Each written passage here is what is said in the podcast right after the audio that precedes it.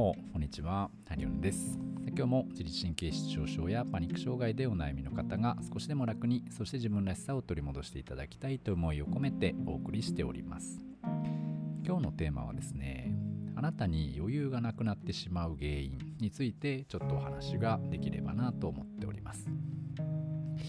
余裕ありますでしょうか。日々の生活においてですね、常に余裕を持って、自分に優しく、冷静にというか落ち着いてリラックスしながら、過ごすといいよなんて言われたりしますけれども、実際問題ですね、自分に余裕を持って常にゆとりを持ちながら余裕を残して、自分の体力気力ともにリラックスしながら生活をしていくっていうのは結構難しいことだと思うんですね。で、僕もこれができなくてですね、結構しんどかったなって今になって思うんですけど、で実際に体も壊したし、精神的にも不安定だったし、気力もやっぱり湧かなくて、ずっと疲れてた感じなんですよね。で、もしねそれが今のあなたにも当てはまるのであれば、きっとね僕のその当時の感覚と似てるものあるんじゃないかなと思うので、自分に余裕がなくなっていってしまう原因っていうものがね、おそらく何かちょっと共通するものがあるんじゃないかと思うので、今回はですねそれの、原因のシェアと、それから僕が乗り越えていった方法についてね、ちょっとお話ができればと思います。余裕がなくなってしまう原因っていうのが、最大の原因は怖さです。僕はそう思います。余裕を持つことが怖い、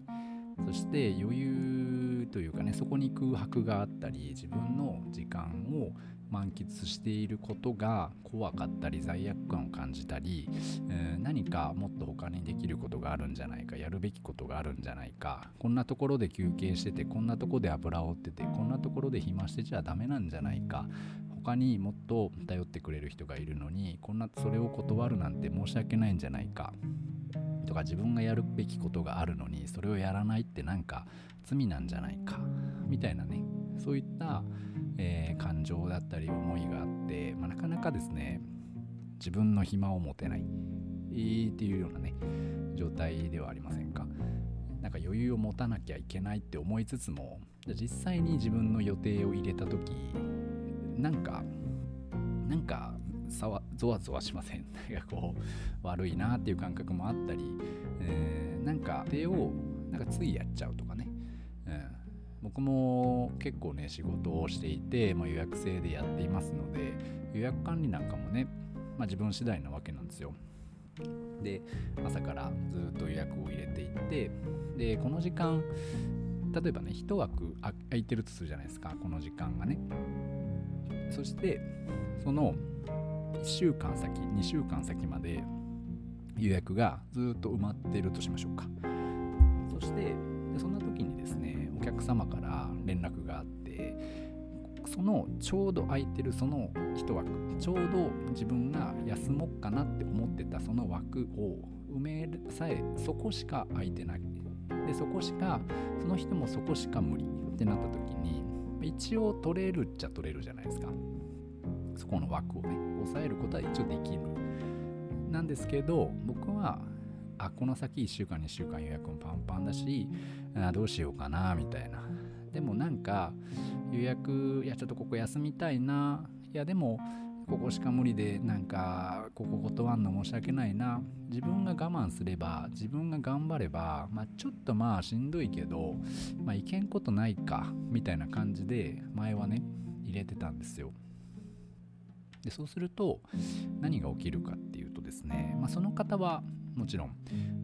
満足されるかもしれませんが、自分のその疲労感っていうものはそこで回復するはずだったものが、要は給水ポイントだったはずのもので給水しなかったがゆえにですね、その翌日、その次の日、次の日、次の日ってどんどん自分の中でしんどさが出ちゃったんですよね。で、結果的に、そういうのが1回じゃないですかね、そういうのが常に続いていくとですね、気づいたらもう全然空き枠がなくて予約パンパンで、それはそれでねありがたいことではあるんですけれども、自分のなんていうんですかね、回復がもう全くない、もうどんどんずっと無酸素で走り続けてるような状態になっちゃってたんですよ。それだったらどうなるかっていうと、僕はやっぱり突発性難聴になったり、年末コロナにかかってね、結局1週間とか10日とかお店を閉めなくちゃいけなくて、でそこの、1週間分のお客様に非常にご迷惑をかけてしまったりってしたわけなんですよね。でそこで自分が余裕を持って常に 100% を持てる状態で、そこの予約枠をすいませんもう予約いっぱいで、次のもっと後にね回せさえすれば、そういうことはね起きなかったかもしれないわけなんですよ。でそういうのがちょこちょこ自分の中にあってね、なんか自分が我慢すれば、自分がね我慢すればうまくいくじゃないとか自分がその余裕を持ってる状況、いやお前できるんだったらやれよみたいな感じに自分が思っちゃう。ね、せっかく連絡いただいて、お前ここで断ったら、なんこの人のとこ予約取れないじゃんで、もうなんかじゃあもういいですみたいな、そういうふうにこう切られちゃうんじゃないかとか、そういうその怖さがあったりね、申し訳なさがあったりとか、そういったもので、なんかちょっと無理してね、やってました。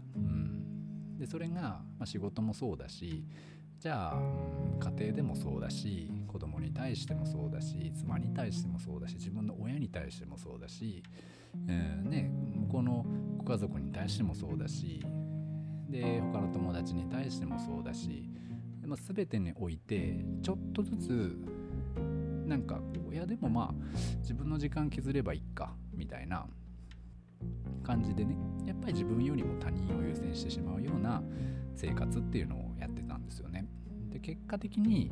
むちゃくちゃしんどくて、全然自分に余裕がなくて、心にもね体的にも気力も全部に余裕がなくて、ずっとしんどいっていう状態だったんですよ。でなんかずっとうつうつしてるし、ずっとイライラしてるし、ずっとなんかこうなんていうんですかね、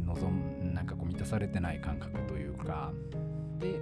なんかこんだけやってんのに誰も分かってくれないなとか、こんなにやってて何やってんだろうなとか、ちょっとこう虚しさが出てきたり、メンタル的にガコンって落ちちゃったりねしてたんです。いやそういうことってないですって、結構みんな多分こんな感じなんじゃないかなって思うんですよ。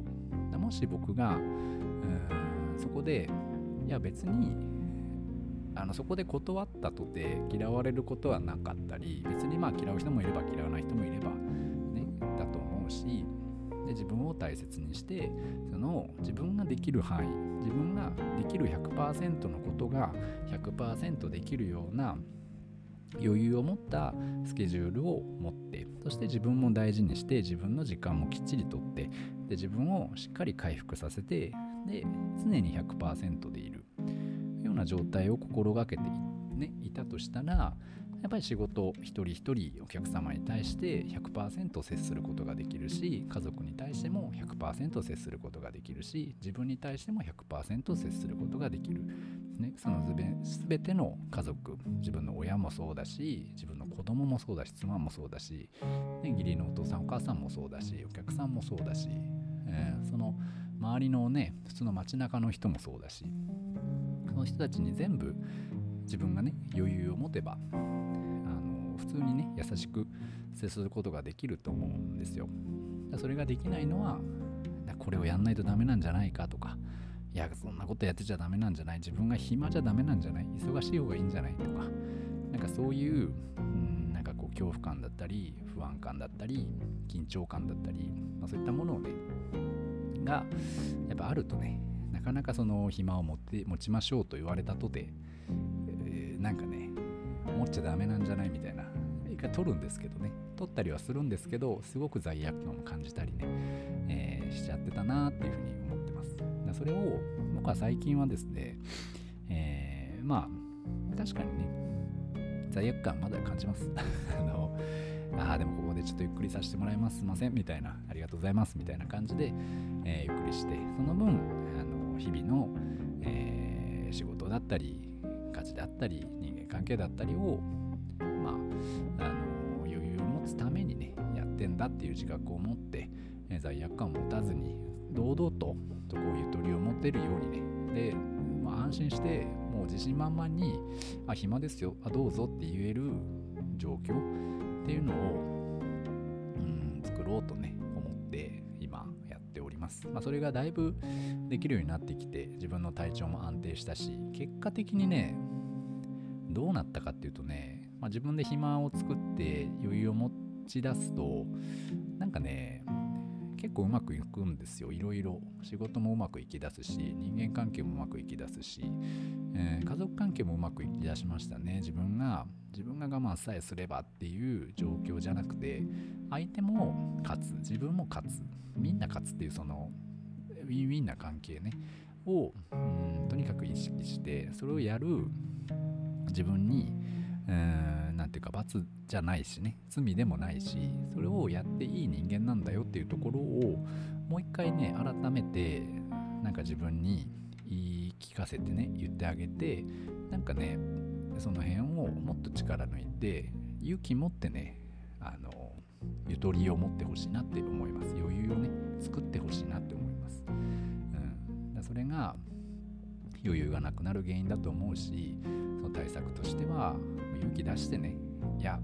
言うて自分も大丈夫よっていうところをもう一度ね思っていただければいいなと思うし、そして自分も余裕を持つために自分の時間を持つだからこそ相手も余裕を持ってもらって自分の時間を取ってもらいたいって思いますしね、自分にも優しくするからあなたも自分に優しくしてねという感覚が成り立つと思うんですよね、なので僕はよくねお客様とかにもまずは自分からですっていうのをずっとね結構よく言うんですけれども、そういうことなのかなって自分から怖さを手放していくっていうのがね、一つ、大事なことなんじゃないかなと最近思う次第でございます。はい、というわけで今日はね、ゆとりを持つ方法ですけどもね勇気持っていきましょうということでございました。はい、怖いですけどねでもやってみると意外と楽ですし結構楽しいです。はい、でこれでいいんだなって思えると思います。はい、なので、一緒にね、やっていきましょうというわけで今日はこの辺にしたいと思います。ありがとうございました。失礼します。